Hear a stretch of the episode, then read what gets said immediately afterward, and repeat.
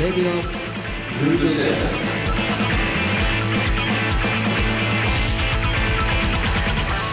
おはようございます。おはようございます。レディオブルートシアター第10回目。この番組は音楽関連のホットなニュースや話題を中心に毎回さまざまなネタをピックアップしてトークする番組です。パーソナリティはルードシアターのあやとと剣で。お送りいたします。ややっと成功しましたね。まあ実はねあの このオープニングの文句をリテイクしまくってたんですよ今。なぜかあやとが噛みまくるっていう。噛みまくってましたね今。まあ今日もねはい。例によって深夜にあの収録してるんですけど。いやなんか変なテンションでまあ始まったり眠いのかな？噛みまくり噛みまくりでもうやばかったっすよってことでちょっとあの何回目かのこのオープニングトークで、うん。まあ、最近走ってますっていう話をしたと思うんですけど、うんうんあーうんうんうん。最近は縄跳びをし始めました、縄跳び？縄跳びです。意外とうん飛べなくなっててびあなんか久々に縄跳びをし始めて全然ー確かに縄跳びはもう10 20年ぐらい多分やってない。ですよね。そうそう。で久々に、まあ、運動不足解消でやってみようかなみたいな。あーあでもいいかもねそう縄跳びは。っていうなんか最近そういう変化があった感じなんですけど。なるほど。はうーん。いケンさんどうですか最近は？そう。この間前回のトークテーマはい。あの10万円給あ付はいはいはい。ついに来たんですよ。あもう手元に来ました？あ手元ってかあのあ10万円自体は来てないんだけどあの申し込みのやつですか？そう申し込み用紙が来て、はい。ついにはい。この間出し出して、はい。今振り込み待ちみたいな感じああやたの方来た？ーあ来ました来ました。あ来た？はでもう出したい出しましたはい。じゃあまあ振り込みそれ待ち待ちと、ですね。はい。楽しみですね。楽しい楽しいですね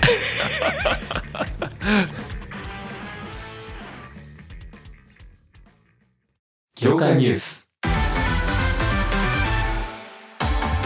このコーナーは音楽業界のホットなニュースを紹介しトークするコーナーです、えー今回は、えーライブハウスの面白そうな取り組みがありましたので、えー紹介をさせていただきたいと思います。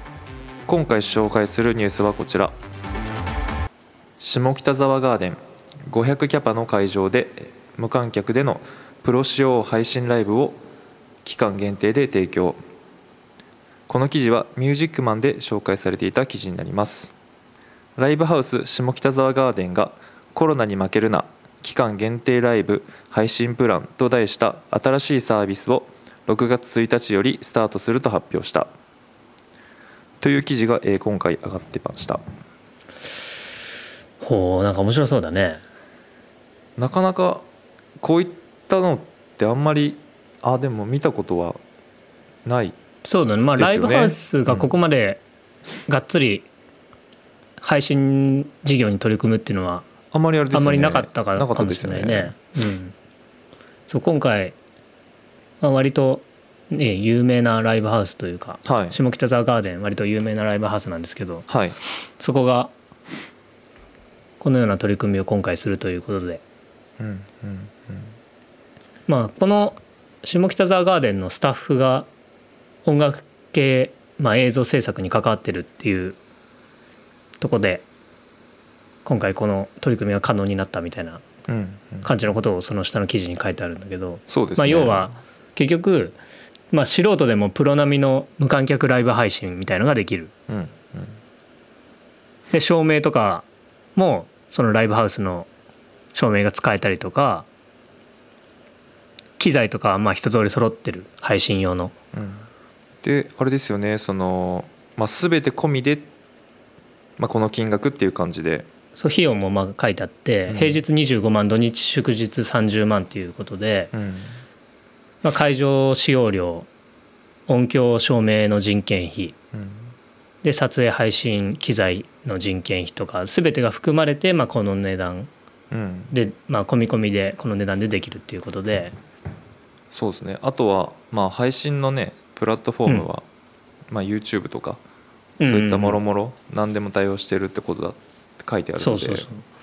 いろんなプラットフォームでうん。ライブ,、ライブ配信ができるからうんうん。いろんな人に見てもらえる。そうですね。っていうのもあるしなかなかねまああのプロのアーティストは割と無観客ライブそうですね。ここ最近。を配信したりとはか結構してる、ね、アーティストさん多いけど、いうんやっぱなかなか素人がこれをやるっていう時に、ね、難しい。うん。やっぱそういう機材がなかったりとか。まあ、あとカメラマンとかもそうですよね。そうそう。人件人件費というか、うん。まあ、そういうエンジニアの、まあ、カメラマン含め照明さんとか音響さんとかっていうのを手配しないとやっぱなかなか無観客ライブっていうのはできないので、うん。そもそも箱もね借りなきゃいけないとそうかですね。結構うん。個人手配でやると結構な労力と金額がかかってくる中で、ライブハウスがこういうふうにパッケージとして配信事業を売り込むっていうのは、うん。素人にも手が出しやすいというか、うん。そうですね。まあ金額はねそこそこ平日25万 土日祝30万っていうはい。まあ金額にはなってるけど。それでもあれですよね多分。この全部個人でやったりすると結構するんじゃないですかね、これ以上の金まあ額。多分これじゃ収まらない。うん。この金額じゃ多分収まらないですよね。んだろうね。そう考えるとコストをかけずにこういう無観客ライブの配信ができるんうん。じゃないかなっていう。あとあれですよね。あのーまあ無観客での配信になるってことで、うん。まあ、客席フロアも、まあ、撮影用の空間として活用できるってことで、うんうんなんか結構幅広く幅広いっていうかそうだね。まあそのいろんな演出ができそうだよね、んできそうですよね。うん。客席もうん。結局広く使えるんで、うんうん。これちょっとやってみたいですよね。これちょっとやってみたいよね、うん。まあ、結構ねそれこそさっきも言ったけどプロのアーティストさんはうん。無観客ライブ結構やってるうん。アーティストさんが多い中で、うん。まあ、最近は最近っつってもちょっと前だけど、まあ、ディル・アングレイとかも無観客ライブやってて、はまあ、見てたんですけどい。はやっぱいいよね。いいいっすね。なんかあれですよね。そのお客さんがいない分なんかこうん。うできることって多分あると思うんですよね。うんうんうん。ね結構お客さんもたまに映ったりとかするじゃないですか。その PV とか、うんうんあのーうんうん DVD とか見ると、うん。うんそれがない分。映像とかね。そうですね。ライブ DVD とか見ると、うんでもそれがない分かなりアーティストををこうああ中心にね見れるからね、うん、見れるってこ確かに。ことはあったんでそすごいなっていうふうには思いましたけど、うん、うん。まあやっぱでも一番は会場で生の音を聞くっていうのがまあやっぱね、一番。一番そうですよね、いいっていうことはまあ忘れないでほしいよね。うん。やっぱ会場の音圧とか現場の雰囲気とかっていうのはありますよね。行かないとねやっぱ味わえないとこあるんで、味わえないですよね。熱量とか全然違いますなからね。かなかそうそうそうそう、まあ、ライブ配信で見るのもね、うん。あのいいんだけどうん、落ち着いて見れるというかそういう面では。うん、いいんだけどやっぱねライブはやっぱ生で見るのが一番一番いいっすよね、いいんで、うん、あのローがこうお腹に響いてくる感じとかね。ああいうのはやっぱねうん。あの現場でしか味わえない。うん。まさに音圧っていう部分で。うん。ね。そこはやっぱねあの、まあ、コロナが収まってからこういう音楽業界というかまあその、ねライブのあり方みたいなのが変わってくるんじゃないかみたいなのも言われてるけど、まあ、こういう配信メインになってくるとか結構言われてるけどはまあメインにはなってほしくないなとい、はそう思うね。ですね、うん、やっぱうん。生で見たい見てほしいですよね。うんうんまあ、ライブはね演者も楽しいし、うん。あのお客さんも楽しいっていう、うん。ウィンウィンな場なんで、うん。そこは同じ空間でやっぱね、うん。あの共有したいところですよね。そうですね。っていうことではい。以上業界ニュースでした。レディオルートシアターここからはテーマトークのコーナーです。今回トークするテーマですが今回はルードシアターについてです。記念すべき第10回目ですからねまあね記念すべき第10回目ということでまあちょっとここで改めてまあルードシアターについてちょっと深掘りしていこうかなっていうはいまあ、結局10回やってきたけどルードシアターについて結構詳しく話すっていうのはなかったんで。なかったですからね。うん。ちょっとねここでね10回目に満を持して。満を持してですね。ちょっとね話していこうかなっていうふうに思うんですけど。はルードシアター改めてまあ何かっていうといはい。まあ一応バンドです。うんうんそうですね。バンドバンド名です。ルードシアターって。で 一応公式ホームページがあるんですけど、うん。まあ、ヒストリーっていうコンテンツがあってうん。そこにまあ過去の活動履歴みたいのが一応載ってるので、まあ、ちょっとそれを見ながらちょっと振り返っていこうかなと思うんでうん。ポッドキャストを聞きながら見れる人がいたらちょっと見てください。ホームページ見ながら聞いてくれると あのより分かりやすいかなと思います、まあ、まず2007年ですよ始まりは。そうですね。2007年の、うんまあ、9月16日に結成したわけですよ。うん。2007年ですか。何年前ですか？えーっと13年前ですか？もうちょっとで13年ですよね。ですね。9月だと。もう10年選手なわけですよルードシアターっていうのは。ベテランじゃないですか。ベテランなんですよ。10年のベテランですよね。意外とねあの歴が長いバンドなんですよ実は まあ当時あのボーカルのタカと、うん。まあ、私ケンとうん。あともう一人のギターヒロトうん。の3人で一応結成して、うん。まあ、2008年に入って、うん。まあベースのアキラが加入して、うん。ドラマーはまあサポートで何人かが結構出入りはしてたんだけど、結構もう翌年から結構ライブを精力的にやるようになって何本かやったんだよねその年は。で2009年に、まあ、ベースのアキラが脱退して、うん。そこからちょっと開くんだけど、うん。まあ、2013年にうん。ベースのアヤトが加入したと。はい。加入しました。加入したんですよ加入しましたね。2013年どういういきさつだったんだっけ？あれはあのーなんていうんですか。僕が前のバンドであのーヒロトさんと会ったんですよね、うん。なんていうんですかね専門学校の時に、まあ、ちょうどバンド、まあ、この前のバンドをやってまして、うんうんうん。ちょうどそのなんていうんですかタイミングで一応ボーカルのうん。タカさんとと、まあ、出会うわけですよ。うんうんうんまあ、それがあって、まあ、ヒロトさんともこうつながりができてうんうんっていうところからですかね。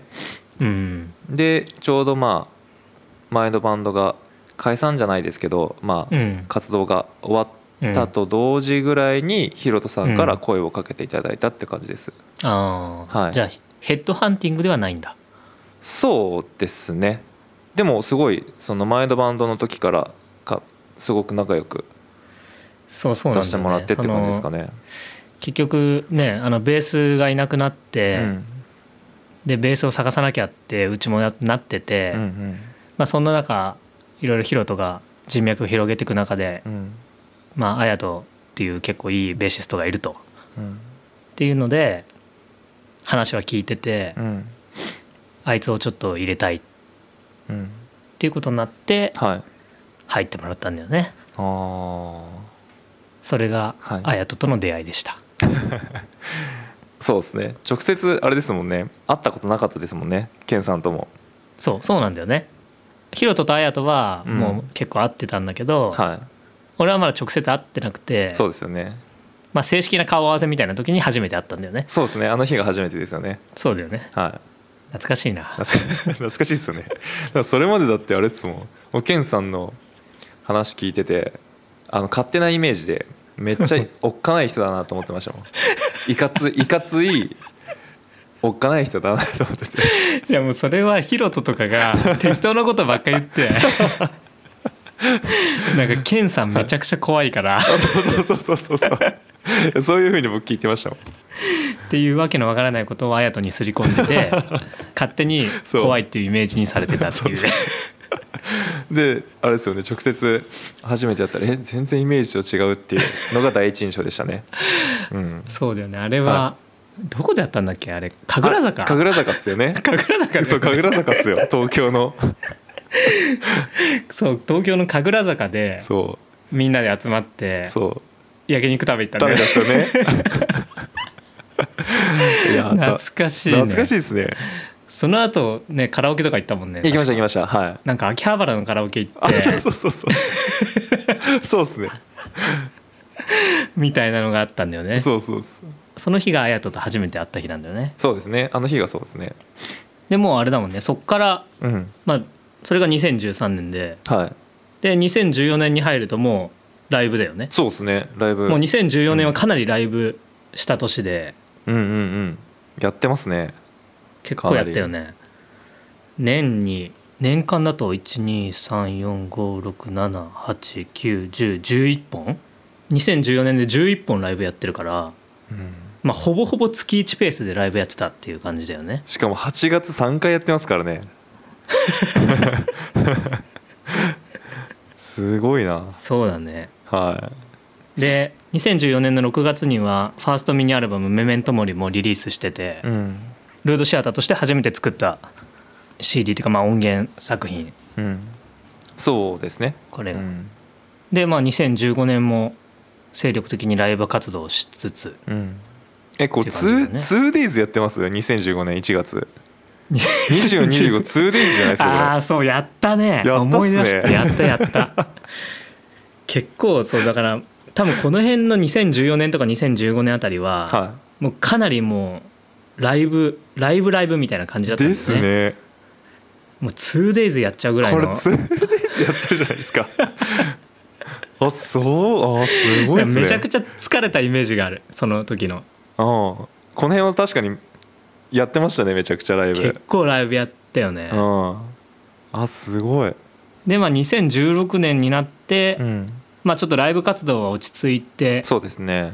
きたって感じかな。うん。なんかまあこの頃からセカンドミニアルバムに向けてちょっと曲作り始めそうだそうですた、ね。はまうん。あそのぐらいの時期だったんで、うん。まあ、ライブ活動は控えつつ楽曲制作にまあ時間を費やしてるっていう感じだったかな、この時は。まあ、あのフリーペーパーの東海バンド図鑑とかにもね掲載していただいたりとか、うんうん。そういうことがあった、まあ、2016年。うん2017年もまあライブはそこまでそんなにやらなかったけど、まあ、多分この頃もね多分セカンドミニアルバムに向けて曲を作ってたそうですねそう動いてましたね。うん、で18年が特に何もなかったのか。ね。あないっすねそう多分この多年は。分曲曲を作ってた曲そう楽曲制作でしたね。そうだよね、うん。多分一番あの、まあ、セカンドミニアルバムのリリースに向けて多分2018年はもう最終段階のとこまでもう大詰めの時期だったんで、結構もうがっつりそっちの作業やってたかなっていう感じそうですね。だったかな。で2019年、まあ、昨年ですね。うん。の1月9日にセカンドミニアルバムの「カタストロフィー・アズール」をリリース。うんでその翌日にボーカルの高川脱退と。っうん。ていう流れでしたね。でまあ2020年に「レディオブルードシアター」が配信開始とはい。来るわけですよ。いやすごいあれですね。まあこう見るとなかなか歴史が長い長いバンドですよね。感じがするよね。まあなんかライブめっちゃやってた頃が懐かしいよねちょっと。あそうですね。やっぱまたライブしたいよね。いやーやりたいっすね。うんまあなんとなくこういう感じでルードシアター時を刻んできたわけですけど、うん。まあ、曲とかはねはい。じゃあどんな曲作ってるんだっていうとこではい。どんな曲ですか？まあ激しい曲もあればって感じじゃないですか？落ち着いた曲もあったりとか、まあうん。まあそんな中でねそうまあやっぱ個性を生かしてうん。曲を書いてきてるんでうん割と幅広いというかあんまりジャンルを問わずあの楽曲制作をしているっていう意識ではいますようん。まあっていう流れでちょっと一曲ここでね聴いてもらおうかうん、なと思うんですけど。そうん、まあ、何を流そうかなってちょっといろいろ悩んだんだけど 一番やっぱルードシアターの雰囲気にマッチしてるのはこの曲かなと思って、あそうですねうん、ちょっとこの曲をかけたいなっていうふうに思いました。はい。ということではい。曲紹介をちょっと綾人からお願いします。はい。それでは聴いてください。ルードシアターで「アンドレーティング・イン・サイレンス」「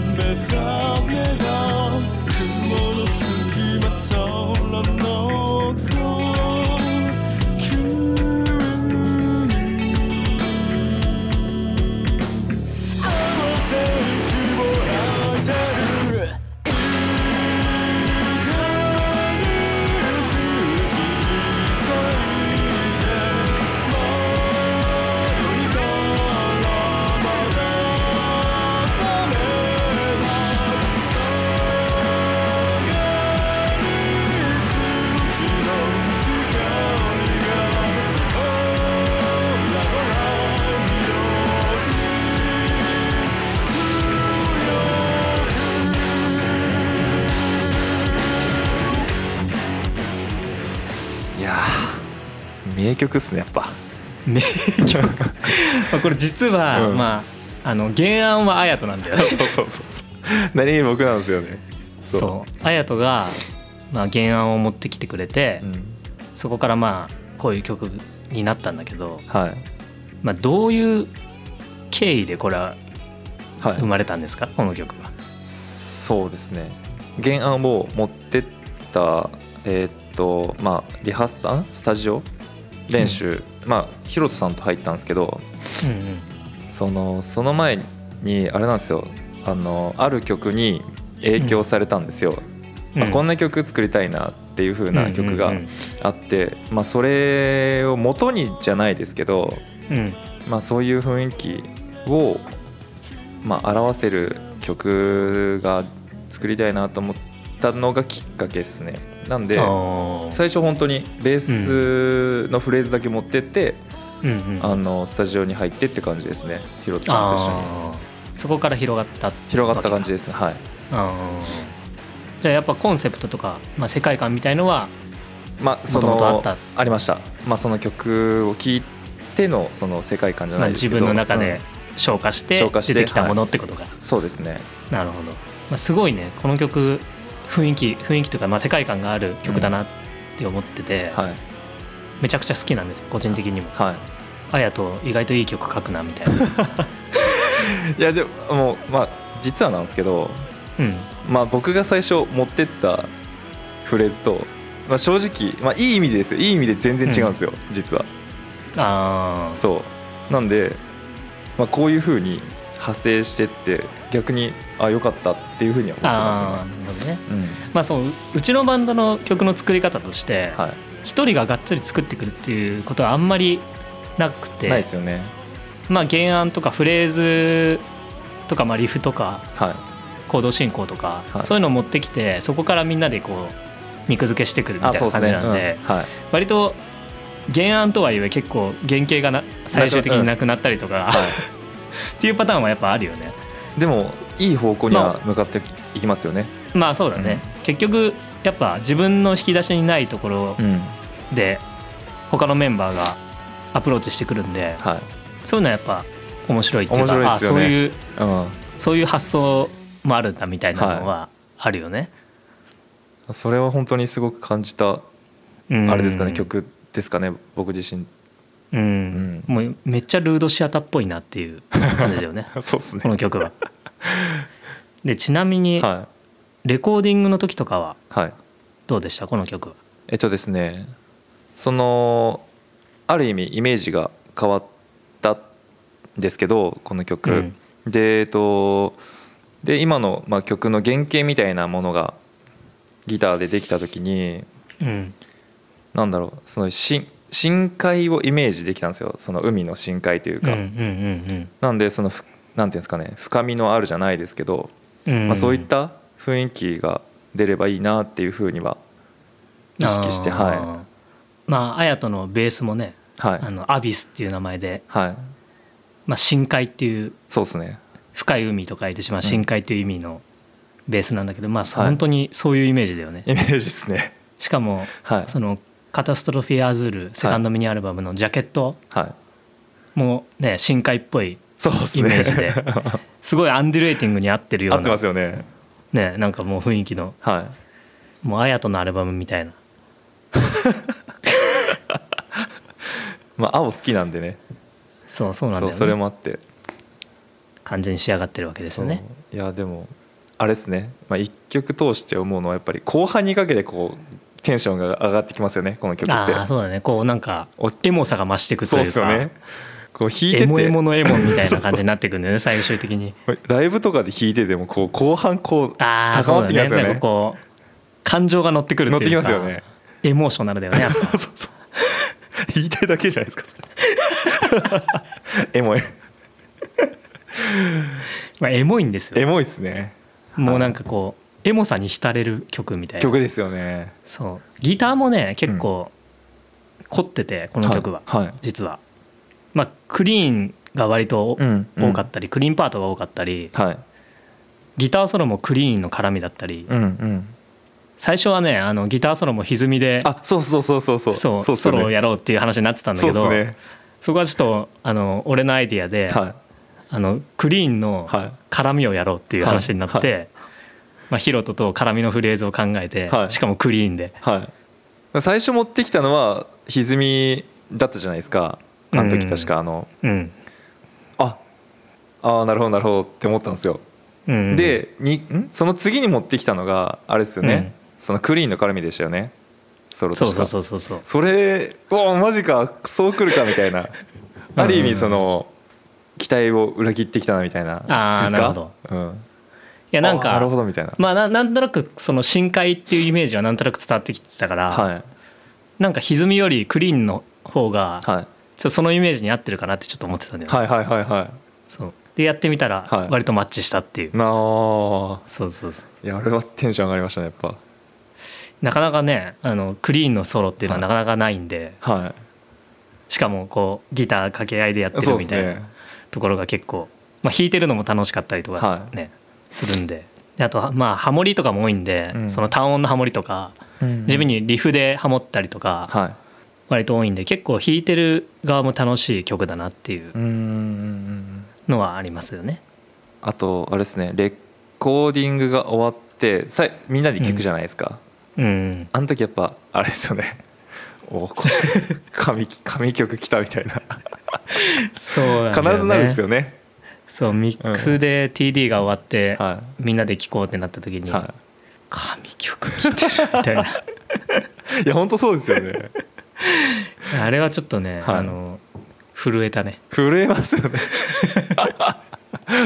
い ややっぱねあの、はい。綾人が原案持ってきただけあって、はい。ベースもねうん。際立っててうん。うん結構いい音で録音できたよねできました。はい、ね。あのベースの音はなかなかいいなっていううん、いやでも本当いい曲っすね。いい曲でいい曲ね。本当に。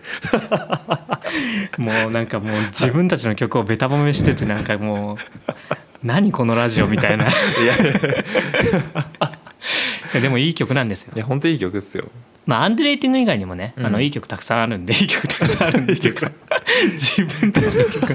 いや全部神曲っすからね言っとくけど、そうあのぜひねあの、ファーストミニアルバムうん「メメントモリ」とうん、セカンドミニアルバム「カタストロフィーアズル」まあ、はいリリースされてますんで、はいぜひねぜひあの聞いてくれると嬉しいですね。嬉しいですねうんということでねはい以上テーマトークのコーナーでした。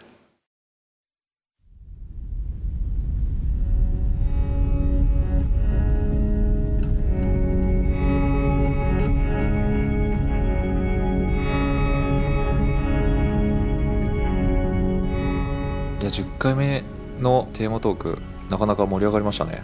やっぱこう振り返ってみると結構楽しいね、楽しいですね。あこういうことあったなみたいなのとか。結構思い出してそう思い出してなんかね、うんテンション上がりましたなんかまた。すごいちょっと身内のトークになってしまったんですけど あの我々としては楽しかったっていう。嬉しかったっていうね。もしなんかリスナーさんで他の曲もちょっと聞きたいよみたいなのがあれば、ぜひねあのシャープルードシアターとかでつぶやいていただければうん、うんまたねこういう企画で流そうと思うので。ぜひ送ってほしいですね。はい。はい。番組では普通歌を募集しています。